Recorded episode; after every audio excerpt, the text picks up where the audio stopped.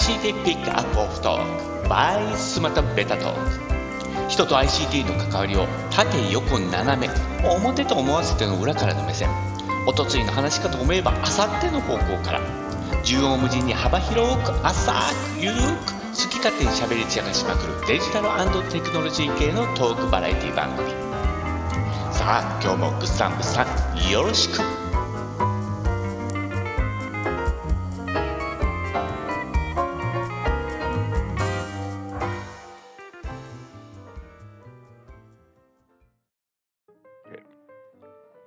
はい、入りました。おっしょー。あれですか、はい、いわゆるこの録音ですけどね、2つデータ、はいはい、送ってますやんか。あ、はいはいはいはい。あれ前送ったそのリピートしてるやつの再生よりもこのリアルタイムで録音してるやつの方がいいですかね。イヤホンマイクで喋ってる側の端末。あ、そうですね。イヤホンマイクのやつが一番クリア。今一番クリアでデータでね、やっぱ落としてもらった分に関しては、うん、データじゃないんですよ。あ、先だったんですよ、全部。あ、全部そういうことになってるね。はい、だからそうですよ。だからそれで行ってもクラブハウスへたどり着くだけない。あ、そうなんですよ。そうなんですよ。あれだからね。でも前なんかそこで録音のやつを多分ダウンロードできるみたいなことは言ってたんですけど、でもね、それハサミマークができないかな。うん、一部切り取ってできるっていうことなのが、いっぺんちょっとまたやってみますけどね。はいはいはいはい。僕もよう使い方よう分かってるんですから。いや、ほんで僕の方もね、うん、一回ちょっとそれをね、イヤホン越しにね録音できるのかどうかっていうのもね、一回ちょっとやってみようかなとは思ってるんですけどもね。なかなかちょっとそうなんですよね。あ、それで言ったらね、あれなんですよ、イヤホン今だいたい音楽聴くのって、サブスクのストリーミングの分だったりとかするじゃないですか。はい、うん、でそれを例えばなんか音楽ソフトに録音しようとするじゃないですか。そしたらね、その普通にイヤホンの、コードでこうそのまま、ラインで差し込んでやったら、途中でね音が変わるように設定されてるんですよ。なんかね、音量も、いや、谷口さんいらっしゃいませ。おはようございます。はい、あれなんですよ。谷口さん来ちゃったんで、もう一回ね、ちょっと言うとね、サブスクの、Apple Music だとか、Spotify だとかっていうのを、その音楽ソフトに一回入れて、なんかアレンジに一回使いたいなとかと思って、普通にイヤホン端子から LINE インで、録音をしたんですね。でそうすると、録音は一応できるんですけども、まずね音量が、何秒かごとにね大きくなったり小さくなったりして、でその次に、多分ねあれ周波数帯域で、変化させてると思うんですけども、ボーカルが聞こえたり聞こえなくなったりみたいな感じで変なね音になるんですよ。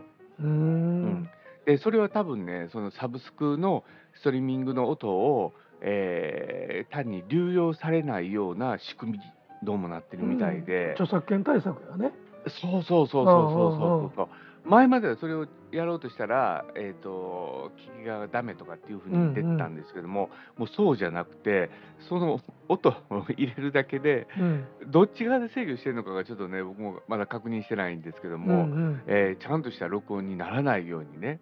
なってて、そうなんですよ。だからもともとやろうと思ったのがね、それ入れて DJ 用のアプリでちょっと個人で楽しむことができないかっていうことでね、うん、サンプリングみたいなね、そう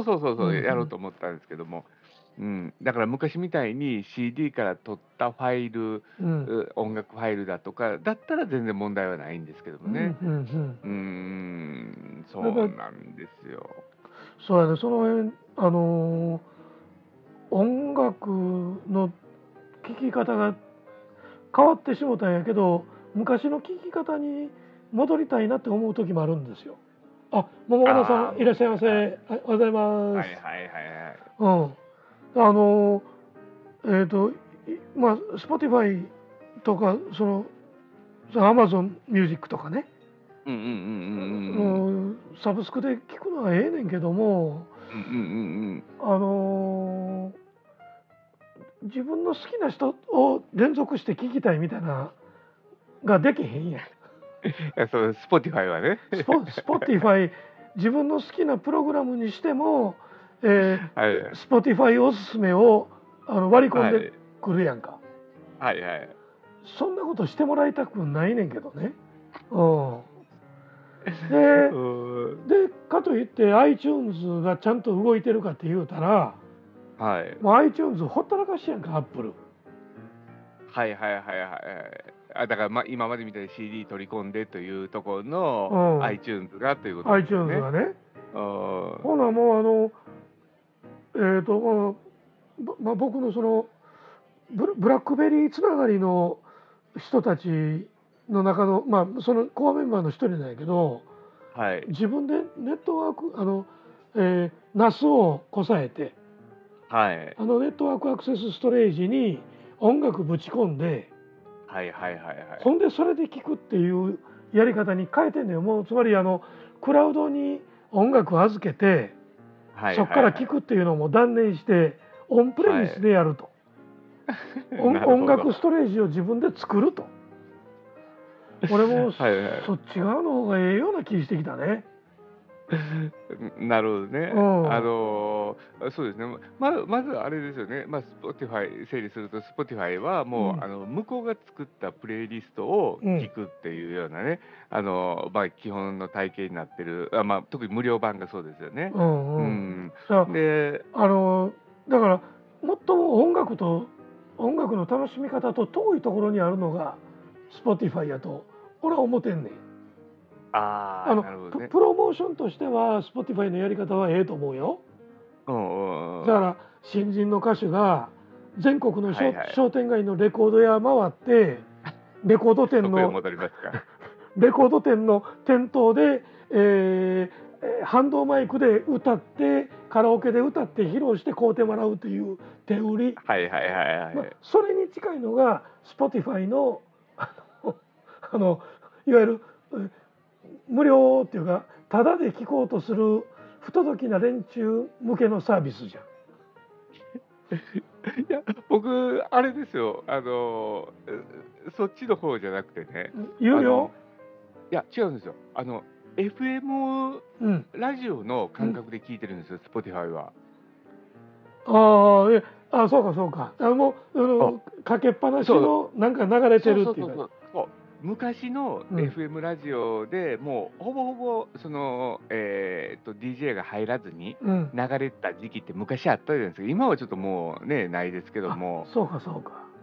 そういう使い方は Spotify が想定する使い方やねんな。多分そうですね。途中でそれで CM が入ってみたいなね。だから FM なんかやったらそのいわゆるヘビーローテーションっていう言葉はもう死語かもしれんけど。はい、いわゆるレコード会社推し、スポンサー推し、放送局推しの曲を何遍でもかけるっていうようなことがいわゆる Spotify プログラムっていうことない。そういうことだよね。だからそれで聞いて、うんうん、良かったものを、うん、じゃあ僕どうしてるかって言ったらね、うん、僕 Apple Music のサブスクも入ってるんですよ。はいはい。うん、なのでそれを聞いてこのいいやんと思ったら、うん、Apple Music のプレイリストに入れていくんですよ。なるほど。はいはい。うん、で Apple Music の場合はサブスクはほぼほぼ曲があるので、うんうん、でそこで入れて、うん、で今度はねそこでアーティストのとこを押して、うん、アーティストどんなアーティストなんかどんな曲出してたのかとかどんなビデオミュージックビデオを作ってるのかっていうのをそこで逆に調べていくんですよ。ああなるほど。はい。ほんでそれで自分のプレイリストに貯めていって。なんかの時にその自分の好きなプレイリストを聴いていくっていう感じですね。ああなるほどね。その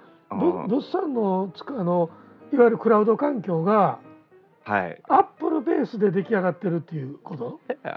そうそうそうそう。うん、そういうことだよね。うんでもともとね Apple Music のサブスクをね、うん、今ファミリーで入ってるんですけども、はいはいまあ、ファミリーでした理由っていうのがその CD からねそのストリーミングのね音楽にこう変わっていくときに、うん、違法サイトからダウンロードするっていうのがね一時問題になってて、はいはい、でそれがやっぱ子供も小さかったのでやっぱり自分の好きな曲を違法なところからやっぱりダウンロードするっていうことがやっぱあったんですよ、うんうんうん、やっぱりねお金がないからそういうとこからどんどんね、取ってみたいなね、うん、はいいうのがあったので、でそれはちょっとまずいなと、うんうん、でなのでそれだったらじゃあちゃんとしたApple Music とかを契約してやってでそこで全て聴けるようにしてやろうと、うんうん、いうふうにしたのがまあ経緯だったので、うんうん、ちょうどだからそれが出た頃ってねリアルなファイルで聴く音楽からクラウドの音楽へ変わっていく時のちょうどなんていうのかな端境期で、うんうんやっぱ子供らに悪影響を及ぼさないためにみたいなところでやったのが、うんうんうん、まあ経緯だったっていう感じですね。なるほどね、うん、そうかそうか。まあでも音楽一つにしてもなんかまあ、僕の使い方っていうか僕の聴こうとしているスタイルが古いままやねんね、うんうん多分あれでしょ物産の音楽の聴き方はあれでしょまずジャケットを一枚一枚めくっていってから探すあの流れが残ってるでしょいやいやその音楽聴くって言ったらじっくり今から音楽聴く時間やねん。ああ分かります分かります。じゃあ、まあ、最近それももう境界が今になってきてネストホーム Google さんの、音楽かけて言うたらかかってくるやつは僕のその YouTube のいわゆるお気に入りとか、うんうんうん、なんかね保存しているやつをメインでかけてきよるわけですよ。そのアカウントに従ってね、うんうんうん、でもそれでは拾われへん曲もいっぱいあるのよ。はいはいはいはいはい。それ余計にねちょっとやっぱ iTunes に蓄積した楽曲をなんとかこういわゆるなんていうのかなリプレイでもいいずっと流しっぱなしでもいいから聴けるようにしたいなというのが今の。音楽環境に対する不満やね。でなんでかというと、なんでこの話を物産に振ったかというと、はいはい、たっちゃんが山下達郎さんが、うん、コンサートツアー始めんのよ今年。そうですか。うん。で、コンサートツアー始まって復活すんねんけど、それに向けて2枚組のアルバム出すわけや。ああはいはいはいはいはい。うん。いやそれ買うっていうとこからスタートしてんだよ。あ、そうね。こうて全曲しっかり聴きたいから CD を買うねんけど、その後繰り返し聴くには、うん、どっか上げとかんとあかんやんっていうことになってくるわけや。そうアルバム全部通しで聴かせてくれるとこなんかないし、はいはいはい、たっちゃんとこの、ムーンなんでしたとかいうレコード会社割と著作権うるさいから、うん、フルアルバムで、いわゆるなんていうの、オフィシャルで YouTube に上がることなんてないわけやんか。僕の相方の大好きな吉田美奈子さんなんていうのもフルアルバムでは上がらへんし。あ、そうなんですね。そう、上がってないね。だからまあそれを認めてないやけどね、著作権側はね。だからでまたそのアルバムの中にちょっと実験的な曲みたいなのは聴きたいけど、やっぱり CD 引っ張り出さんとあかんのよ。まあ iTunes に入れてんねんけども。でそんなこんながあってたっちゃんの新しいアルバムどうするっていうことに今なってんのよ。じゃあ音楽環境をどうやって整えるのっていうことになってきた時に、はい、いわゆるiPod、はい、iPod、音楽専用の端末、はい、今の iPod は大きいヘッドフォンの形してるやん。え、大きいヘッドフォンの形？あれ名前違うと。ちゃうかった。あれ？え、ちょっとですね。あれ今変わってましたっけ iPod って。iPod ってまだちゃんとある？え、ちょっと待ってください。いや、iPod はありますよ。まだ iPod あるな。あ、そうやけど、iPod タッチね。iPod タッチか。はい、ありますあります。うん。iPad だけど、今 Apple の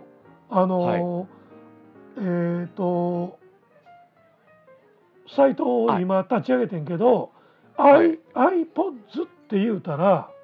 もうiPods PODS はい言うたらもうイヤホンのところ行くねん。あ、それ AirPods でしょ。あ、そうか AirPods か。iPods ってどこにある？ iPods じゃないです。iPod は iPod タッチです今。iPod タッチってあんの？iPod タッチはあれですよ、iPhone の薄い版ですよ。せやな。せやけどそれどこにある？いや普通に出てきますよ。 iPod タッチ iPod で調べたら。いやだから今のプロダクツに、はい、それがどこにあんのっていう感じやね。あ、ほんまやな。物産今見てる？うん、見てますけどね、普通に iPod タッチの iPod で調べたら iPod タッチが一番上に出てきて、そやけどでもね、アップルサイトにはないねんや。あれなくなってるんかな。やろう。それおっちゃんはどないしたらええの？もう無理やりアップルミュージックへ行かんとあかんっていうことになってんのかなと思って。あれほんまやな。うん。あれ今もう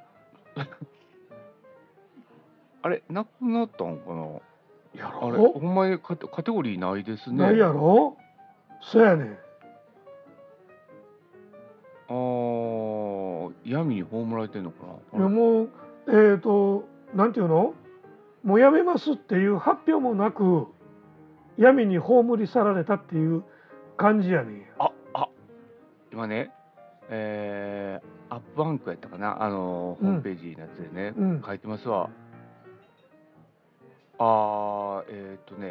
っぱりそうですね。やろう。ということは音楽だけソニーのウォークマンに戻らんとあかんっていうやつ。多分ね、もう iPhone が、もうそのレベルに達してるということ。レベルに達してる。もともと同じレベルなんですけど。同じやもんね。そうそう。もうだからみんな iPhone 持ってるし、で iPhone の SE3 とかだったらね、iPhone の背があったら、まあタッチとあまり変わんないだろうっていう解釈だと思いますね、これ。その音楽ところだけ切り取って別端末っていう発想がもう、ハードウェア準拠のおっさんの頭が古いジジイの頭が動脈硬化を起こしてるっていうことやんね、これ。ほんまにね。いやだから私の聞き方があかんのんっていう方になってくるのよな。まあ、あれですよね、使い方も変わってますよね。昔だと音楽のって、まあ、レコードプレーヤーが1個だけだったじゃないですか、うんうん、でそれがカセットテープができてレコードもありテープもありみたいなところでこう増えてるじゃないですか、うん、しかもそれがその家族めいめい端末があるっていうことや。昔はステレオプレーヤーは一家に1台やったけどね。そうそうそうそう、うんね、だからテレビのある部屋にそれを置いてたらテレビ見てる時間は聞けないみたいなね、うんうん、感じがあったけども、うんまあ、それが個別端末に変わっていき、うんね、で個別の中でも今1人1台かって言ったら、うん、そうじゃなくてやっぱ複数台あってでそれで共有して聞けるというようなね、うんまあ、時代にもなってきてるのかなというところですよね。ボスは今あれイヤホンは紐ついてないやつなんかあれですね元カノみたいななんかいや両方ですねもうやっぱ動き回って聞かなあかん時とかはもう、うんうんBluetooth にしてるんですけども、うんうんうん、ちょっとがっつり聞きたいなっていう時は有線にやっぱ有線の方がしっかり音が入るんで、うんうんですね。まあ、それと雑音がね邪魔されたりしひんもんね線でつながってたら。いや線でつながってなくても雑音は入らない。雑音でもツイッターで見かけてんけども、はい、電車の中で、はい紐付き そのイヤホン使ってる人と、うん、使ってない人の間には、うん、大きな差があると。それはそのリテラシーの差やということを、はいはい独断と偏見であえて言いますっていうようなことを 言うて書いてる人がおったんや。まあ、半分ジョーク、はいはいはい、ジョークやねんけど、はいはいはいまあ、僕は外ではほとんど音楽聴かへんのよ。うんイヤホン紐付きやないと嫌やし紐のないイヤホンはほったらかしになってるからもう充電切れてどないかなってる。だからそういう僕としてはまあ、うんうん、外へ出るとしたら紐付きのイヤホンつけるしなと思いながら呼んだんやけどそれがいわゆるそのリテラシー、進んでいる人は紐なしを使っているけども、うんうん、止まったままの人は紐付き使い、まあ、そのいわゆる有線の、ねうんうんワイヤー付きの、イヤホン使ってるっていうその区切りやみたいなことを書いてる人がおったんでリテラシーが止まってるというそうそうリテラシーが止まってるっていうふうに言われて ある意味正解かもしれんなという我が身を振り返りつつなるほど改めてなるほど、うん、あだからねそれで言ったらね、うん、リテラシーの部分も影響するのかもしれないですけども、うんうんうん、若い子がね、うん、その Bluetooth のイヤホン買う時って、うん、やっぱ2万前後の分とかっていうの結構スッとも買うんですよ。はいはい、うん、それなんでかって言ったらいい音で当然ながらいい音で聞きたいからっていうことなんですね、うんうんうん、だから僕らが昔コンボのいいのが欲しいって言ってね、うんうん、高いお金出したのと同じで、うん、Bluetooth のイヤホンはもう 2,3 万だったらもう普通に買っちゃうわけなんですよ、うんうんうん、でも僕の感覚からすると 2,3 万って結構小遣いがみたいなとこがあるので、うんうんリテラシープラスやむなし、優先みたいなうんうん、経済的な理由もありのということですね、うん、そうそうそう、うん、だからお金の使い方がちょっと違うっていう部分もねだから僕らはその流れの中でイヤホンにそこまでってなるとやっぱり家でがっつり聴けるねもう耳を塞ぐようなタイプのねがっつりした紐付きがいいとかって思うんですけども、うんうん、まあ若い子たちにとってみたらやっぱり外での動きだったりとか家の中だったら部屋でみたいなとこでね、うん、行った時にもうBluetooth のイヤホンにお金をかけるのは別に苦じゃないみたいなとこはやっぱあるみたいですね。なるほどね、うんうん、だからそこがそのリテラシーが進歩しているか していないかの境目というふうなことを感じたら、まあ、感じたんやけども、今度いわゆるフリーハンドの電話してるおっちゃんがおんねん。割烹の主人や。ああフリーハンドってあれでしょ。電話。でもブルーツーでつないで。ブルーツーでつないで。ほんで耳の横に、はい、耳の耳たぶのところに引っ掛ける形で、肩をちょっと上げてる。上げて、うん。はい、でそこへいわゆるレシーバーを、まあ、耳につけてるわけですよ。はいはいはいはい、ほんで手は割烹のいわゆるまな板の包丁仕事をしながら、はいはいはい、で喋ってるわけですよ。はいはいはい、じゃあ僕はまあ、ガラケー時代まあ、スマートフォンが出るちょっと前なんかやったらいわゆるノキアのガラケーとかね、そんなのもあったから、はいはいはい、いわゆるそれでいわゆるそのガラケーの、まあ、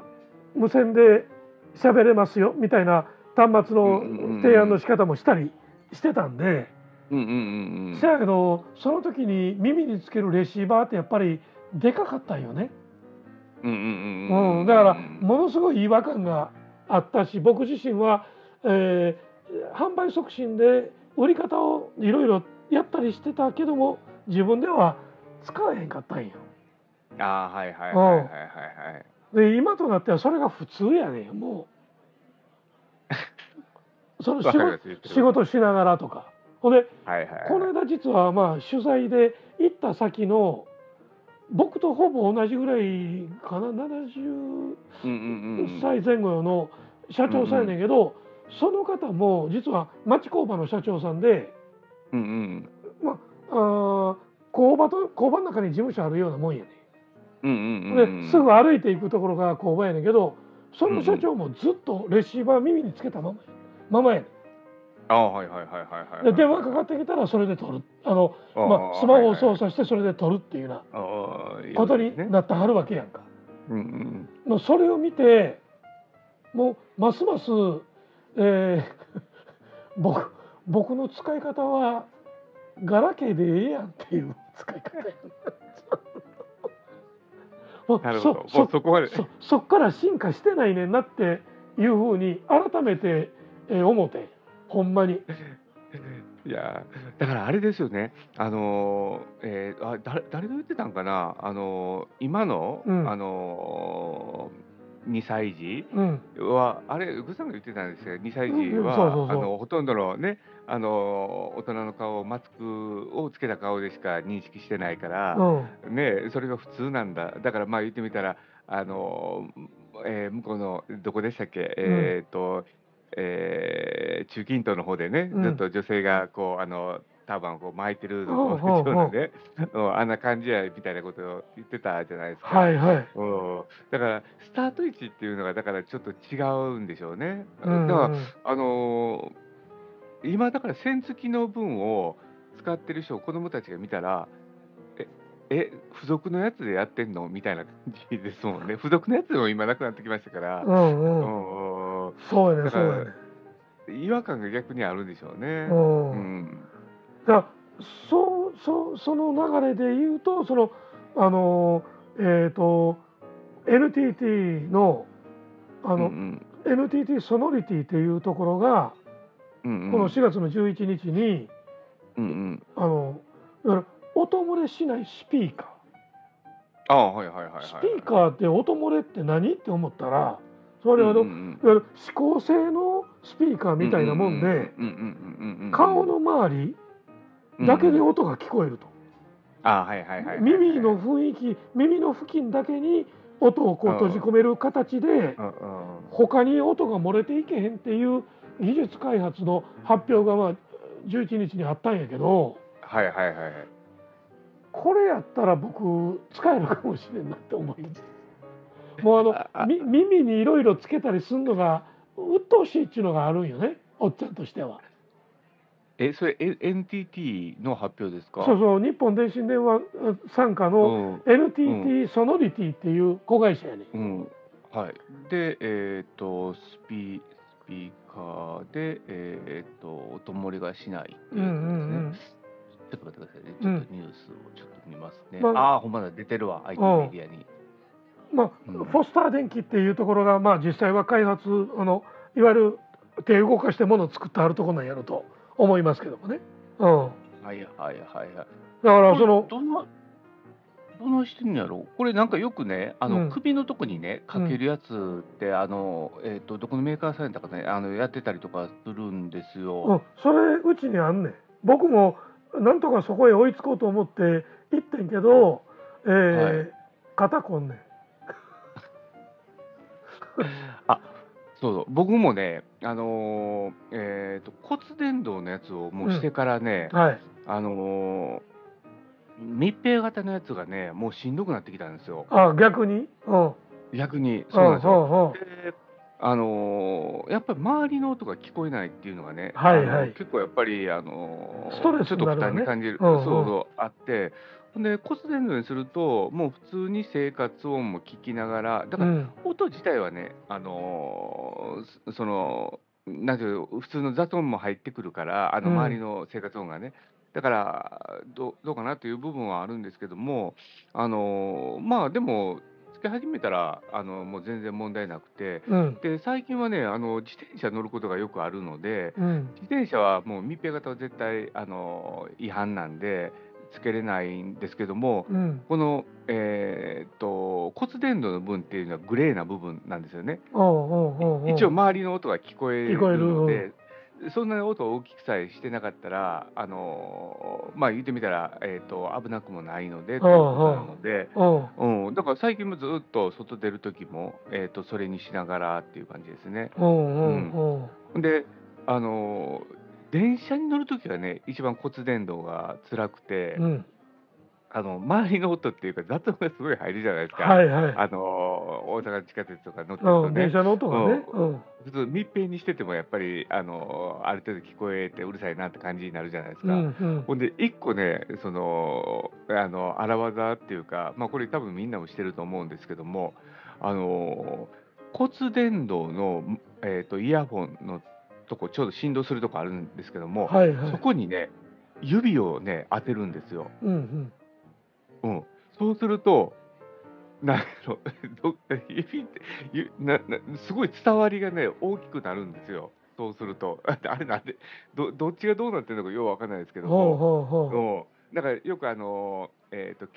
刑事とかが張り込みの時に、うん、SP とかが張り込みの時にちょっと聞く時にクッとこうイヤホンのところにちょっと耳を持ってくるみたいなあるじゃないですか、はいはい、あんな感じでやると結構音がねクリアに聞こえるんですよ。でそうやってその地下鉄乗ってる時はこうイヤホンのところに指を当てながら聞いてるって感じですね。あ、そうだからそういうのもできるようになったんで、だから今はもうなんだろう Bluetooth のイヤホンで骨伝導だったらもう全然 OK かなって最近思いますね。もう今ちょっと物産がそのこう右手をこうほっぺたの方へ上げて、はい、その骨伝導の押さえてるのを姿を想像してんけど、はい、なんか知らんけど興龍寺っていうお寺にあるね、はい、弥勒菩薩の、はい、ハンカシー像っていうやつあるやんか、ありますね、ちょっとこう頬のとこにこう手をやるような、うん、あれとかぶってんけど罰当たりやなあんな感じです、あんな感じでそうだからそうなんですよ。だからねそれでもうなんかもう最近ずっとね、うん、Bluetooth の骨伝導のイヤホンでそうそうスマタブの配信の時も、うん、もうその線が煩わしくなるから、うんうん、もう最近そっちにもうしてるんですよ。なるほど。そのうち、うん、あれやねスマタブのオーディエンスは気づくやろね。もう気づいてるんやろと思うけど。ブスはいつまで紐付きのマイクで喋ってんねんっていうことにもうそろそろ気づいてくるやろね。そうですね。まあでも結構ね、なんか配信してる人見たら、うん、耳付きのやつ、紐付きのやつは結構多いっちゃ多いですけどね。まあ、一番簡単やからね、外付けのマイクせんでもええし。そうですね。うんうん、なるほどな。だからこのちょっと話戻すけど、このいわゆる NTT ソノリティとそれから、うん、フォスター電機さんのこの、うんうん、いわゆる周りに音が漏れへんいわゆるスピーカー技術っていうやつっていうのは、うんうん、これはそれから僕としてはちょっとどういう形で出てくるのか楽しみや。ああ、いや、いいと思います。うん、だから名前がパーソナライズドサウンドゾーン。PSZ と、うんうんうん、いう形で、まあヘッドフォンやなんかいろんなところでも使えるんやけど、実際はその車とか、うんうん、ウェブ会議の自分の椅子のうんうん、背もたれのとことか、うんうんうん、そういうところにモジュールを、仕込むなりまだ取り付けたりすれば、うんうん、ヘッドフォンとかイヤホンなしでその音は自分だけに届くっていうのね、うんうんうん、そういうふうなことになってくるとなんか助かんねんけどな。そうですね。これ多分ね、うん、その昨今のそのオンラインの、うん、状況を踏まえてのことだと思いますね。うんうん、だから、うんうん、いわゆるホームオフィスみたいなね。うん、そうですね。うん。ただ問題は1個あるんですよ、これ、ホームオフィスでオンラインをね、これ、まあ、おのおの机でやったときね、うんうん、実際にそこにおる人の声がうるさいっていう。多分グさんが家でそれをやったとして、はい、相手からかかってる声はね、外に漏れてないので、うん、多分ね、ディレクターも多分 OK だと思うんですけども、うんうん、グッさんの声がでかいことに関しては多分お怒りになられると思いますね。逆に毎週月曜日怒られてるもん。なんでそんなに気張って喋らんとあかんの、もう私耳痛いって怒ってる。あれまたこれ自分の声しか、だから僕もね自宅でやってる時そうだったんですよ、うん、自分の声しか聞こえてないじゃないですか、周りにはね、うんうん、だからすごい中途半端で聞こえ方になるみたいで、うん、もうやめてってよう言われますもんね。そうそう、めっちゃくちゃ怒るときはね、まあ、昨日おとついも怒られとって、ね、もう普通にマイクは音拾うんやから普通に喋ってって言うて、それ安物の売れてない漫才師が舞台に上がるときに思いっきり気合い高めていくっていう、はい、そのように見えるからみっともないよって言われて。あ、だからグッさんからもらったいつもデータ波形見るとうん、もういっぱいいっぱいいつも言ってますもんね。やっぱりすいません、もう年がいもなく、テンション高めにっていうプロモーションで店頭に立ってどうこうせなあかんっていう時に自分を追い込むやんか、はい、やっぱり、はいはいはいはい、やっぱりその癖が抜けへんのやろね、うんうん。あ、だからそれで言ったら、うん、大声で喋るっていうのもなくなるのかもしれないですね。今だって店頭でもそんな大声で喋ってたら、うん、怒られるじゃないですか。怒られるほんまに怒られる。ねえ、うん、いやだから、ね、ほんまに日々変わっていってますよね。というところで、今日は音関係でずっと来ましたね。はい。ああ、そうですね。うんうん、あ、そうだ、今日 ICT ピックアップオフトークのオープニングでタイトル言うの忘れてました。ああ、まあ。はい。もうでもタイトルとはもう全然違う。あ、そうそうタイトルで聞こうと思ったんですよこれ。うんうん。ブーチンがあぶり出すカチカチ山のたぬき状態の日本、気づくの12年遅い、ごめんやけど、この12年は何の12年だったんですか。安倍からこっちっていう話です。あ、やっぱり安倍晋三を首相にした時点でもうすでに線路間違うとるやろっていう話ですからね、はい、なるほどね、はい、もうね今からどうなっていくのやらね、はい、ほんまは80年ほど早いとかなんかで遅いとかって言うつもりはあったんやけど、長すぎるからもう12年にしてあら、それは考えてみたらあれですね、最近岸田さんに関してはあんまり言わないですね、妻田部では。あれそれ今プーチンが勝っちゃってるのかな。いやプーチンの方が極悪人みたいなのが出てきたからねはい。あ、なるほど、そっちに焦点が。そう、ほんでプーチンが極悪人は言うてんのに、プーチン悪くない、ロシアにも言い分はあるみたいなわけのわからないやつが出てきとるさかいに、はいはいはいもうちゃんとその歴史ちょっとたどってみっていうところをほんまにけったいな多いわという感じでございます。 なるほどね、はい、了解しました、はいはい。ということでね、ICT ピックアップオフトーク、もう何回目か分からなくなっちゃいましたけどもはい、はい、今日は59回目です。あ、59回目、はい、ありがとうございます、はいはい、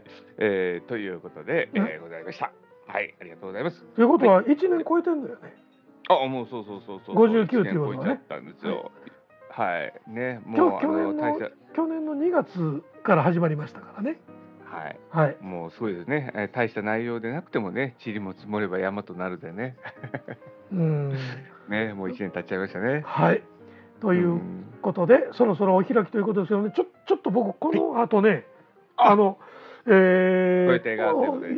客さんとの約束みたいなのもありますので、一旦ちょっと今日はここでということで、はいはい、そしたらじゃあこの後の打ち合わせもなく行ってきましょうか。はい、はい、電話は後でします。すいません。あ、そうですか。はい、わかりました。では、皆さんお疲れ様でした。はい、いってらっしゃいませ。